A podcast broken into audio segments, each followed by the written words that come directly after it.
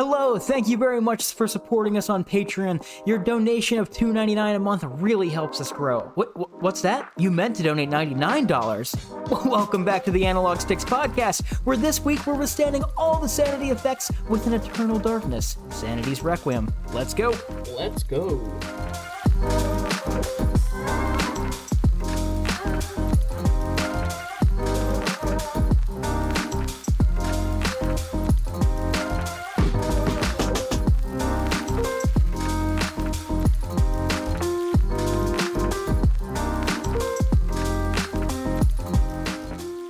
And welcome back to Analog Sticks. My name is Rusty. I am joined, as always, by my good friend Cody. And before we do anything else, I'd like to wish you all a happy Halloween. And in celebration of the peak of spooky season, we have a fun one queued up for you guys and all. But before we get our spook on, Cody, how are you doing today? Doing all right. It's been just super busy. Uh, we're recording, what is it, like less than 24 hours before this episode comes on? Just because I've been About doing 12 so hours homework. before this releases, Oh, actually. oh. So, Yeah, I've been I've been keeping up with school though. I'm not behind, so overall doing good. yeah. And we're keeping up on wedding stuff, too. That's less than a month away. Hey, that's right. We got the the clothes. You got your stuff tailored, right? Oh, yeah. It's a blast. I'm just trying to go through everything and just trying to not go insane. I don't know how well that's going, though. Uh, I don't know. It's a wedding. You know how those go. And speaking of trying not to go insane, this week we're covering Eternal Darkness Sanity's Requiem. Eternal Darkness. This action horror game, it feels a lot like uh, old school Resident Evil or Silent Hill, which uh, admittedly I'm not too familiar with. But based on what I do know, this is quite similar in its gameplay, but it does have some unique distinctions from titles uh, like those games, and there's a pretty interesting original story attached to this one. yeah, it very much does have a story, and surprise, surprise, you're not going to believe this, but I wrote a burn for it. Oh, Do you goody. think you're ready for this spookish rambling? Yeah, I'm pretty ready. Scare right, me. Well, here we go. A book made of human flesh and bone? That's gotta be a must read, right? After seeing a massive pile of ground grandpa, we set out for some answers. The demon book sent us through the lives of a Roman soldier, a Cambodian exotic dancer, an Inquisition monk, a World War I writer, and none other than our grandfather himself. After learning Satan's secrets, we must vanish the shadows, causing the eternal darkness, and save Alex's life. So yeah, that's that's the story. Solid burn, by the way. Thanks. Uh, we Thanks, start I the game by that. finding out our grandpa died and got turned into just meat, just a big pile of meat. And the police, who seem to represent the entire state of Rhode Island, like the the, the one Rhode Island PD, for some reason they're uninterested in pursuing the case. Um, which eventually down the line, uh, maybe they were making the right call. Uh, so, as the main character, we have to try to learn how our grandpa was turned into, uh, you know, meat paste. yeah, it's it's uh very high quality graphics. We'll get into that in a little bit, but yeah, Yeah. it's it's it's just great. The Wait, whole so- the whole thing. In this in this little section here, I copy pasted some of the actual dialogue from the game just to show you how the police were acting. Should we read through some of this? So, so yeah, we'll we'll we'll uh, dramatic read the intro cutscene. Cody, you can be Alex if you'd like. I'll be the Inspector Yes. Legrasse, as his name is. Legrasse, Legrasse. Yeah, you guys Apparently gotta hear French. how he talks to the to the granddaughter of the guy who just died. Ready? yes, it's him. He's wearing our family ring. I don't understand. Why are you showing me this? Can't you check dental records or something? What is wrong with you? Uh, I'm I'm sorry, it's my job, lady. You're the only living relative, and no, we can't check the dental records. There there's no head. Uh, none of this makes sense. There's no sign of intrusion, and there was clearly a lot of force used here. I've never seen anything like it in my 20 years on the force. We have no evidence except for the body, and what's left doesn't say much. We don't have a clue. Well, you had better find out who did this. I'm not leaving Rhode Island until you do. There must be some clue in this old mansion revealing what happened. I want answers. Yeah, so do I. I wish I had some. Just, I wish I had some.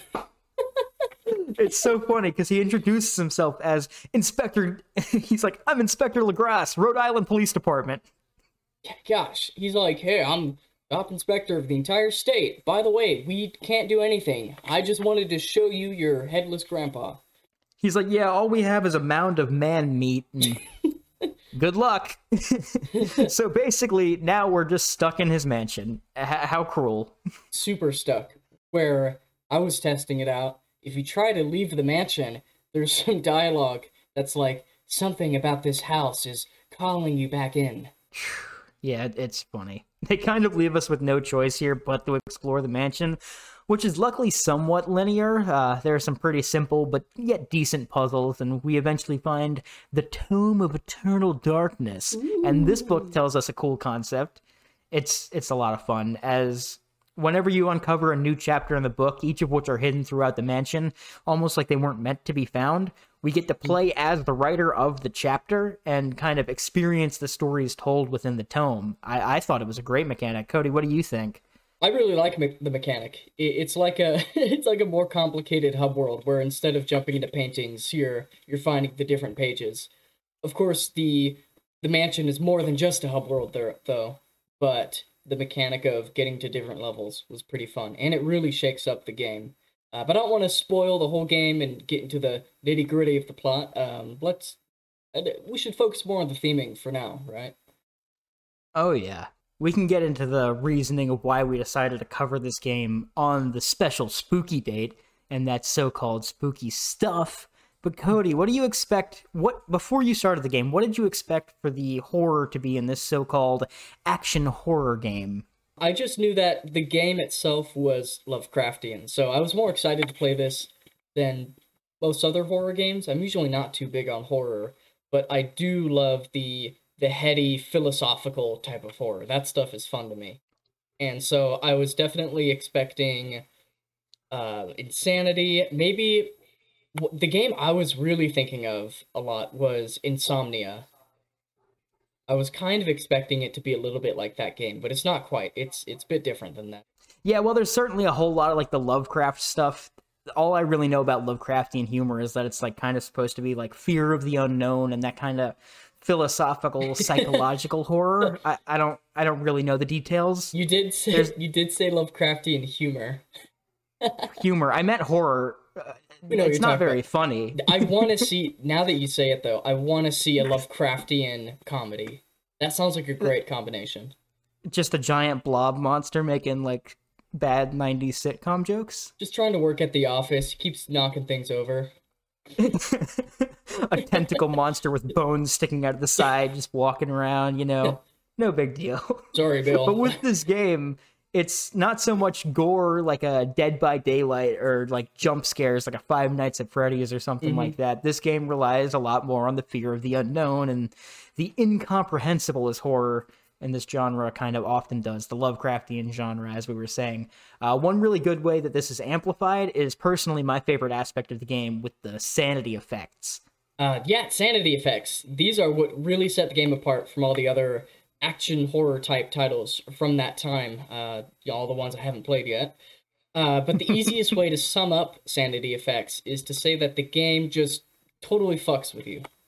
Yeah, I mean that's basically what it is. And what you mean with by saying the game totally fucks with you is that instead of like an animatronic bear popping up and screaming in your face or a sneaky slender man pursuing you, the game alters the way it appears or throws some fake error messages at you. And I wrote down a couple of my favorite examples of these if you'd so please. Yeah, I'd love to hear them because I didn't get to experience all of them when we were playing. I only got some of the some of the beginner insanity effects. Oh yeah, there there are like a ton of them. By the way, I just wrote down a couple of my favorites, and I've divided them into a couple of categories. There are like game effects, physical esque effects, and then there are some like environmental and some character specific mm. ones and whatnot.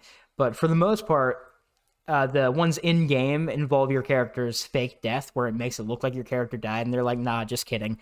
So like your limbs might explode one by one, and then you'll just be like, "Fine." Or your head will fall off and start this was funny to me your head falls off and then starts floating around you and it's reciting hamlet or there's another one where you're trying to reload your gun and it goes off and you fake die and then there's another one where you just turn into a zombie and fall on the floor. It's they're really cool. this is just the game's way of messing with you. Uh, the ones that have to deal with the actual screen are a lot more fun to me personally, and they cl- include a lot of stuff like uh, the screen glo- going black, just like the power would go out at your house, or bugs crawling across the screen, or your character shooting the camera and leaving a bullet hole in a TV like a Bond intro or something. There's a fake blue screen of death, or an RCA TV's green text that says mute and it's all quiet, so you people would be trying to like unmute their TV or whatever. It's just Huh. totally messing with That you. would I um love that. that wouldn't really work on on newer monitors then, huh? Yeah, we'll get to that in a little bit here, but it's still a lot of fun. Uh, my personal favorite of these was one where the game says, "Are you sure you want to delete all of your game files?" There's some more minor ones and stuff. There's one where it's like, "Oh, your GameCube controller disconnected. Try again." And then there are some more like environmental ones where the screen tilts a little bit, or your character partially clips into the floor, or you end up walking on the ceiling of a room. There are also some ones that are more character or area specific, like I was saying, like books flying across the library, or you see yourself dead in a bathtub. It's it's fun.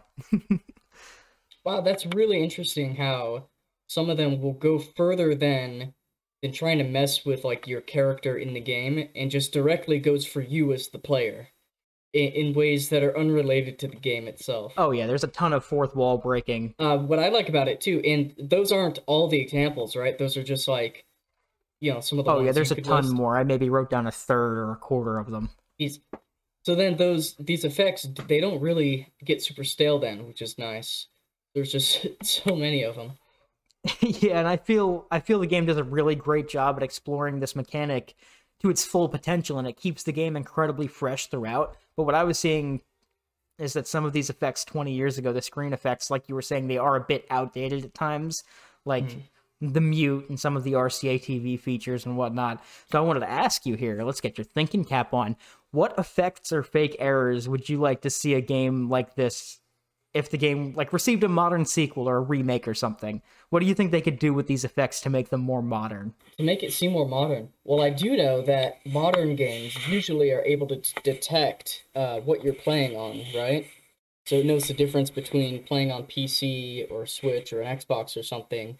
So that'd be really fun if it could detect if it's if you're on something you're not supposed to be on. So if it's a like a Switch game, but somehow you're playing it on the PC, you know, it could really mess with you by uh, acknowledging that you're playing it the wrong way. Like an anti-piracy screen or whatever that was going around a couple years ago. Yeah. Um shoot, if it was cuz I assume if it was remade it'd be put on the the Switch, right? Probably. It was a Nintendo first party game. This was actually made and published by Nintendo, which is honestly kind of remarkable. I don't think we really touched on how big that was. It's very interesting for them to uh to do something like that. Oh, but you know what would really mess with me? If it were on the Switch, if it suddenly tried to make me think that someone else was trying to connect controllers. like it pops up with a controller select menu.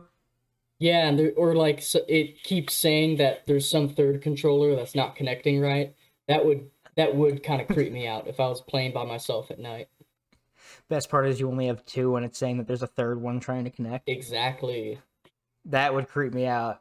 Those sound pretty good, but I actually had some time to think of this, and my first thoughts would be like, what if it pops up with like an eShop in-app purchase screen, and it's like, oh, thank you for your purchase. We'll send your receipt to your email, or Oh, like no. the Wi-Fi is disconnecting, or like if they really wanted to go all out, they could pop it up with a fake update.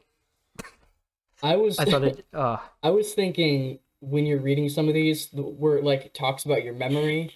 Um, as a kid, I did not understand game memory too well. I'm talking like you know four or five, and I kept accidentally deleting our GameCube memory, and my brother would get pissed off every time, understandably.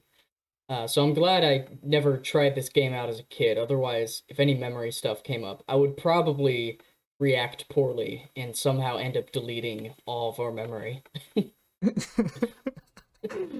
Um, five-year-old Cody. Oh, I remember this. I don't need to save it. yeah, exactly. I'm like, why would I save this? I just did it. But anyways, so I, we could talk about the trans, uh, not the transition. This is the transition. We could talk about sanity effects, you know, all day on this episode. But we do need to move on, so there's still a lot more to cover. Oh yeah, this is a whole game, and we just talked about the thing that makes it unique and enjoyable, in my opinion. Another thing that's kind of unique is the way the combat works. There's a ton we still have to get to, and the first thing I want to touch on is this combat. Cody, do you have any notes on the gruesome murder that we get to commit on these undead walking around these areas? I I really liked the combat. I was super surprised by um I don't know how involved it was because in the start of the game, for the first couple enemies they throw at you, uh, they don't introduce the combat mechanics. So you're just kind of hacking and slashing at them, and that's all I was expecting. Uh, I was just ready for it to be a you know I don't know mash A to keep hitting enemies, and if they don't die, run away. But then they introduced that system where you can lock onto enemies like in Zelda, and then if you move your uh, analog stick shout out to us. Plug. Don't If forget to your- subscribe. if you move your analog stick, you can target different parts of the body. And so for certain enemy enemies, as far as we were playing, um, you would want to take out every limb and head, and then you could do a finishing move, which would restore some of that sanity we were talking about. Uh, Yeah, 'cause whenever additionally, the enemies see you, it drains the sanity, and that's when the effects kicked in. It's it's a cool concept. Yeah, and there's uh there's actually three different things being measured. One of them is sanity. But then you have your health. So if you're low health, uh, you start moving a little bit slower. I th- from what I saw, I think it's harder to attack enemies with low health because you're just, I don't know, you're really limp wristing them. And then Yeah, the your character one, gets a little limpy, gimpy, and Mhm. it's not fun. and then your third thing is mana, uh, which we didn't get as far as being able to use mana. So that's too yeah, bad. that's after the that second chapter. You start to unlock spells, which kind of act as your progression throughout the manor, which we'll get into in a little bit. But Dang. yeah, I mean, all in all, I would say that the combat hasn't aged flawlessly, but it plays well enough that I don't have too many gripes with it.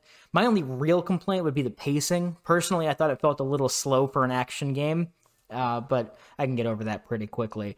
What I can't give a pass is the clunky menuing. And Cody, I know you had a couple gripes with this when we were playing. How would you explain the way the menu works in this game? Yeah, that was pretty bad.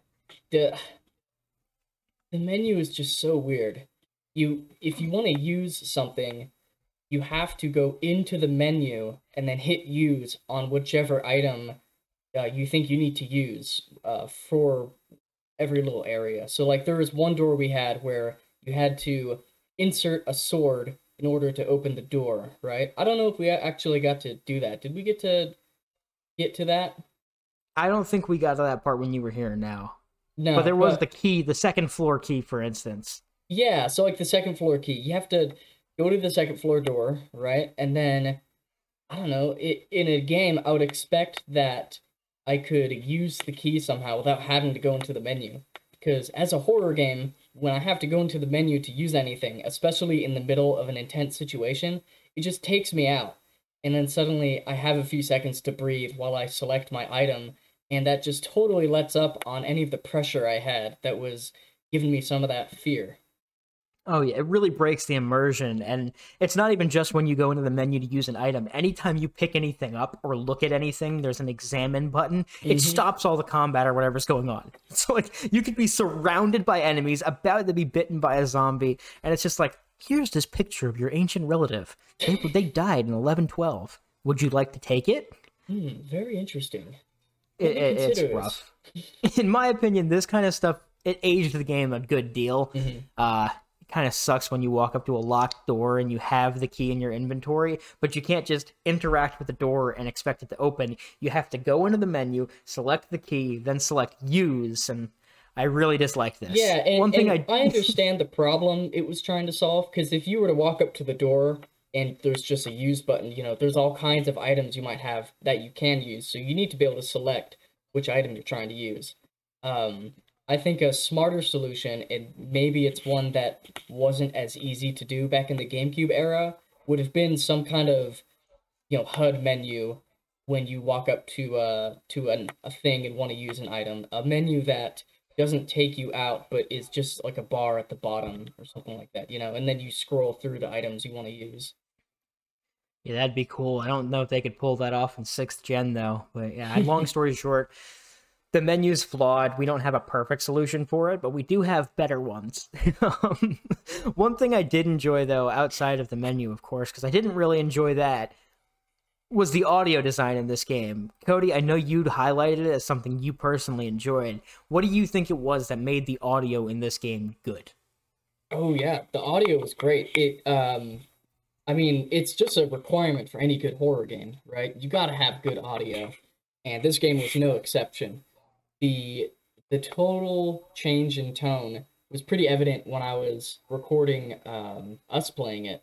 Because at first, I didn't have any of the earbuds in, and I could barely hear the audio through the little TV we had. On our So- GameCube. Yeah, so it just wasn't the the vibes weren't hitting me. I wasn't scared at all. But as soon as I put the headphones in, suddenly, you know, there's these little creaks happening around the corners or these whispers going on or sometimes if you interacted with stuff, you know, you'd get creepy noises coming across the room. Uh just uh, just all the little things like that definitely put me a little bit more on edge and really primed me better for some good scares. Yeah, personally, I don't know if I was just on edge the whole time going into it, but I had the headphones in from the start, mostly just to monitor our recording audio Yeah. because we recorded it. Might let out a let's play. I don't know. We, we we'll see if it's entertaining, but nonetheless, I was a little on edge going into it. And anytime I heard a noise, I'm like, "What was that noise? There's something in the room. It's gonna get us." Usually, it was just kind of to try to create an environment or kind of like set the scene a little bit, but it, mm-hmm. it still it kept me on edge.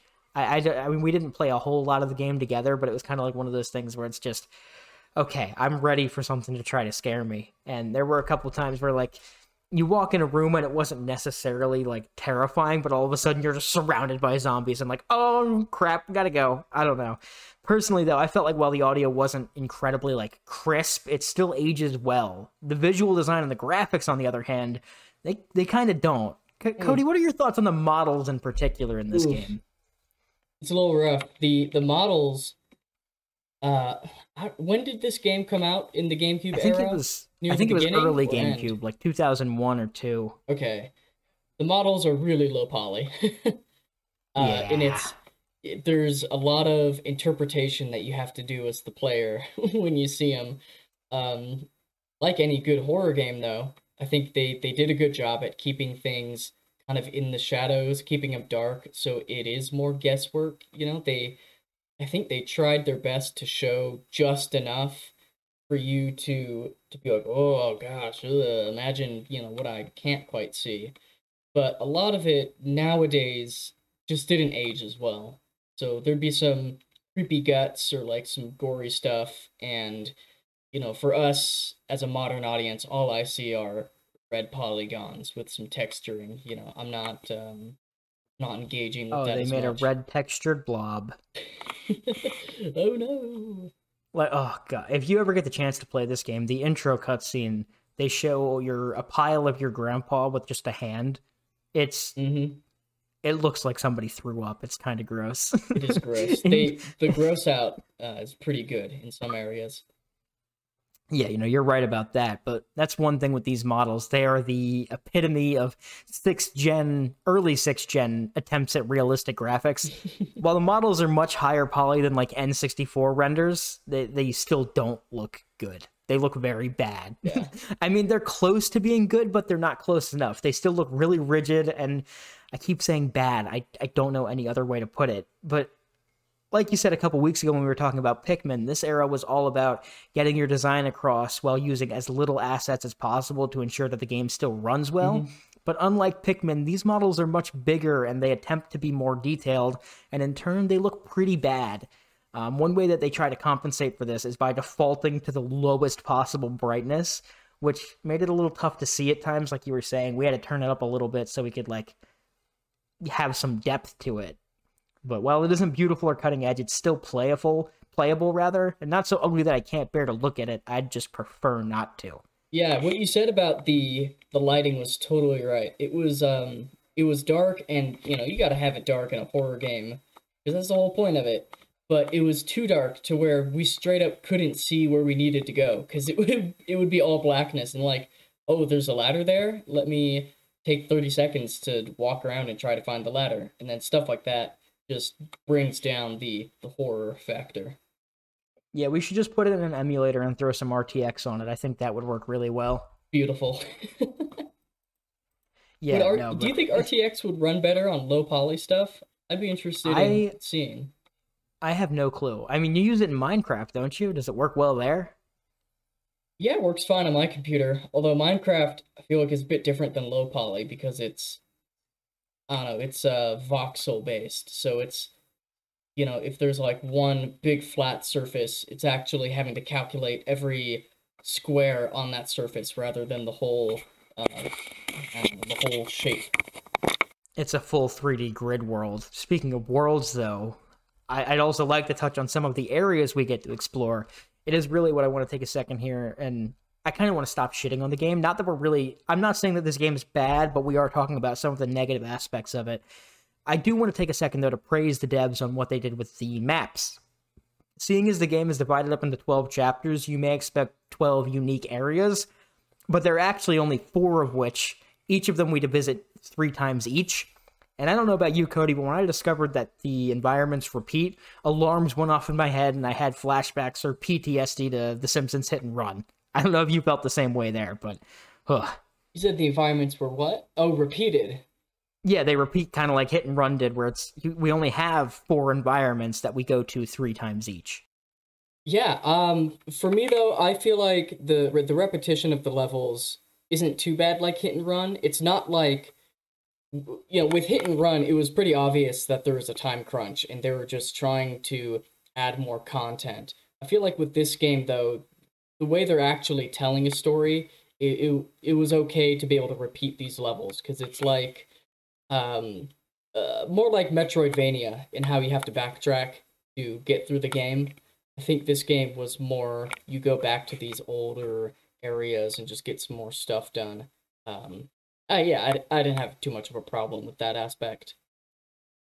Yeah, I, I agree with you there. The the the way it advances the plot with the chapter system, it feels like a really natural progression, almost like a Metroidvania. That is a really good analogy, as opposed to just being thrown back into a sandbox with double the amount of enemies that were here last time. The way they handle it by giving you a couple more abilities or better weapons or something that can help you unlock new areas of these worlds, it does feel a lot more premeditated and planned as opposed to something that was just like, oh, we only have X amount of days left to put this game together. Just put them back in this level, add a couple things, and call it a day. It, it works really well. But the next thing I kind of wanted to touch on, probably probably the last thing. We're we're coming close on time here. We can kind of throw a little bit more out there. The last thing I really wanted to touch on was kind of an overall reflection of this game. Looking back on it with your limited experience, what do you think? Do you think does it make you want to delve deeper into the action horror genre as a whole, or do you think this is kind of a more fun one-off spooky season celebration game? Um, I feel like this would be a great game to play any time of the year. It's just a good horror game. It also opened my mind up a little bit to uh, be playing more horror games in the future because I do like certain horror movies. Um, we've been talking about how it's very Lovecraftian. I'm super in love with the the heady philosophical type of horror that makes you ask questions about uh, I don't know reality or how society is working today. Um, and so I think this game just helped me open my mind up a little bit to to exploring that genre. Um, before this, I don't. I I would say I didn't like playing horror games, but my experience was stuff more like Dead Space, where it's just trying to jump out at you or have something chase you. I'm really not into that. My life is stressful enough. I don't need a game to to stress me out. Uh, but this one was less about stressing me out and more about making me think. Right? Yeah, I'd say that's fair. It kind of makes you not necessarily fear reality, but it shows you reality in a way that kind of induces a deep fear. Not more like, "Ah, blah, blah, blah, blah, blah, blah." it's more like, now think about what you've done. Yeah, but not necessarily even that. It's just they alter the way you're seeing the world in kind of a nice sense there. And the monsters that they have, we didn't really touch on this.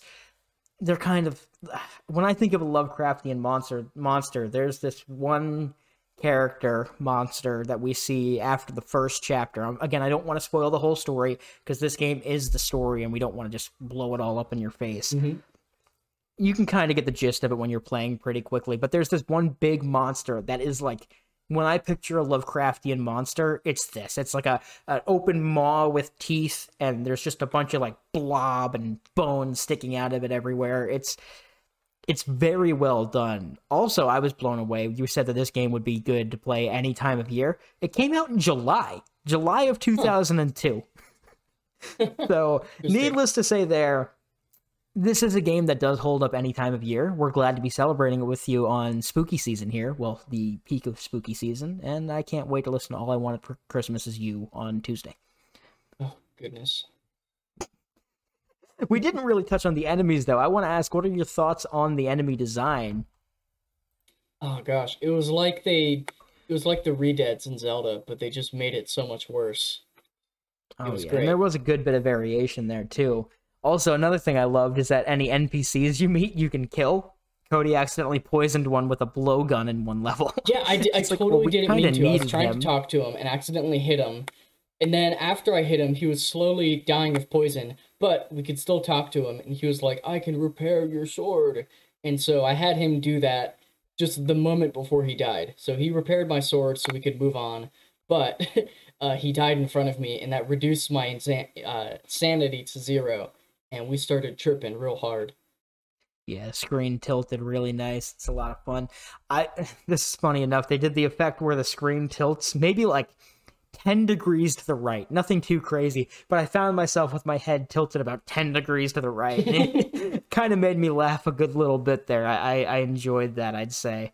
Do you have anything else you really want to highlight on this game? I know we're short on time, but this is a crunched episode, and you guys are just going to have to deal with that. Super crunched. Um, not too much more. Uh, I think it's I, I, I want to try to explore the Lovecraftian genre of horror games a little bit more now because Lovecraft is super hard to do on any visual medium like games or movies since the whole nature of the the monsters or the subject of the story is usually the concept that it is something so incomprehensible that just seeing it makes you insane. So when you try to put it to a uh, to a visual format, it, it's always a challenge to to be able to translate that faithfully. Uh, I would love to see other games of this genre and see how well games do it and how they handle that challenge.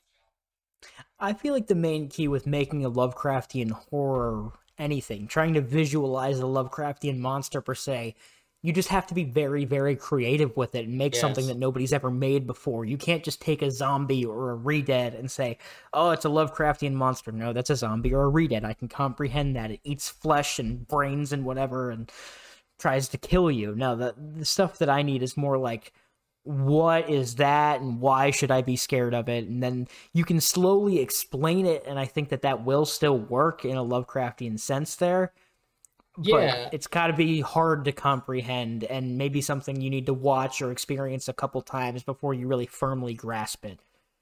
Yeah, and I, th- I think this game does a really good job in how not just trying to show you some big fleshy monster, it plays with the fact that it is a video game and kind of breaks that fourth wall in trying to mess with you and scare you in other ways besides just being in the game, you know, talking about memory or your screen breaking, stuff like that. I think that's a really good attempt at trying to bring that Lovecraftian type of horror into a game.